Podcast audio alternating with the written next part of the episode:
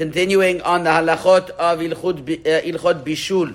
The Shulchan Aruch teaches us in Siman Shin Yud Het that there are different levels of what is considered bishul, what is considered cooking on Shabbat.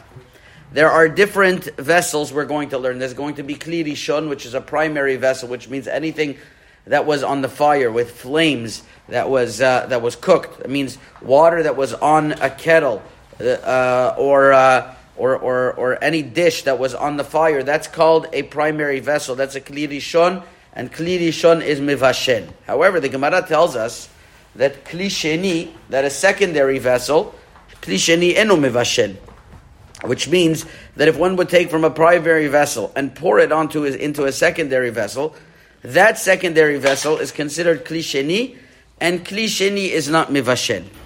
The question is going to be, and this is one of the central questions before we get into discussing how tea is made on Shabbat, uh, how tea and coffee and how the Gedolei Poskim discuss this throughout the generations, is does this mean an absolute din that klisheni is not mivashel? Means it could never cook? or it doesn't cook most things, but there are some things where it's going to cook. For example, for example, what's going to happen on things that are easily cooked, like kaleha bishul, or the Shulchan Aruch is going to bring an example in Seif uh, in in Seif Dalid about kulyusa ispanin, which means Spanish mackerel. I don't know if you've ever had Spanish mackerel before, but apparently, if you pour water on it, even a little bit of hot water, it cooks very easily. That's Spanish mackerel. So those, the Shulchan Aruch says, enan sirichim bishul ela me'at, and therefore hadachatan ugmar melachtan. Once you already pour some water on it, it already finishes off the process.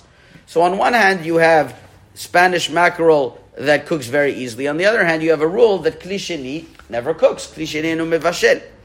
So based on this, the Yereim, which is one of the early Balei Tosfot, says that most things is not mivashel klisheni. For example, certain things, I'm sorry, like the Gemara talks about water, oil, and the Shulchan Aruch Harav says any type of like uh, uh, any type of uh, liquid like milk that doesn't cook in a klisheni.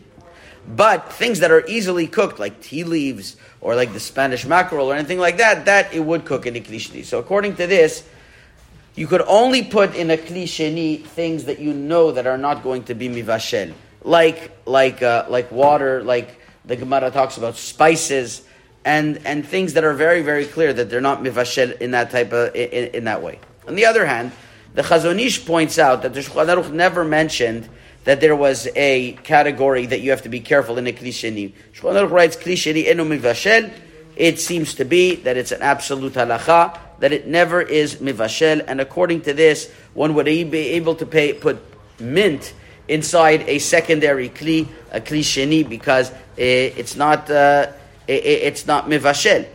So uh, we're going to have to discuss how the Puskim Morocco dealt with this and what was their approach next time. But this is just an introduction for today. Chazaku Baruch.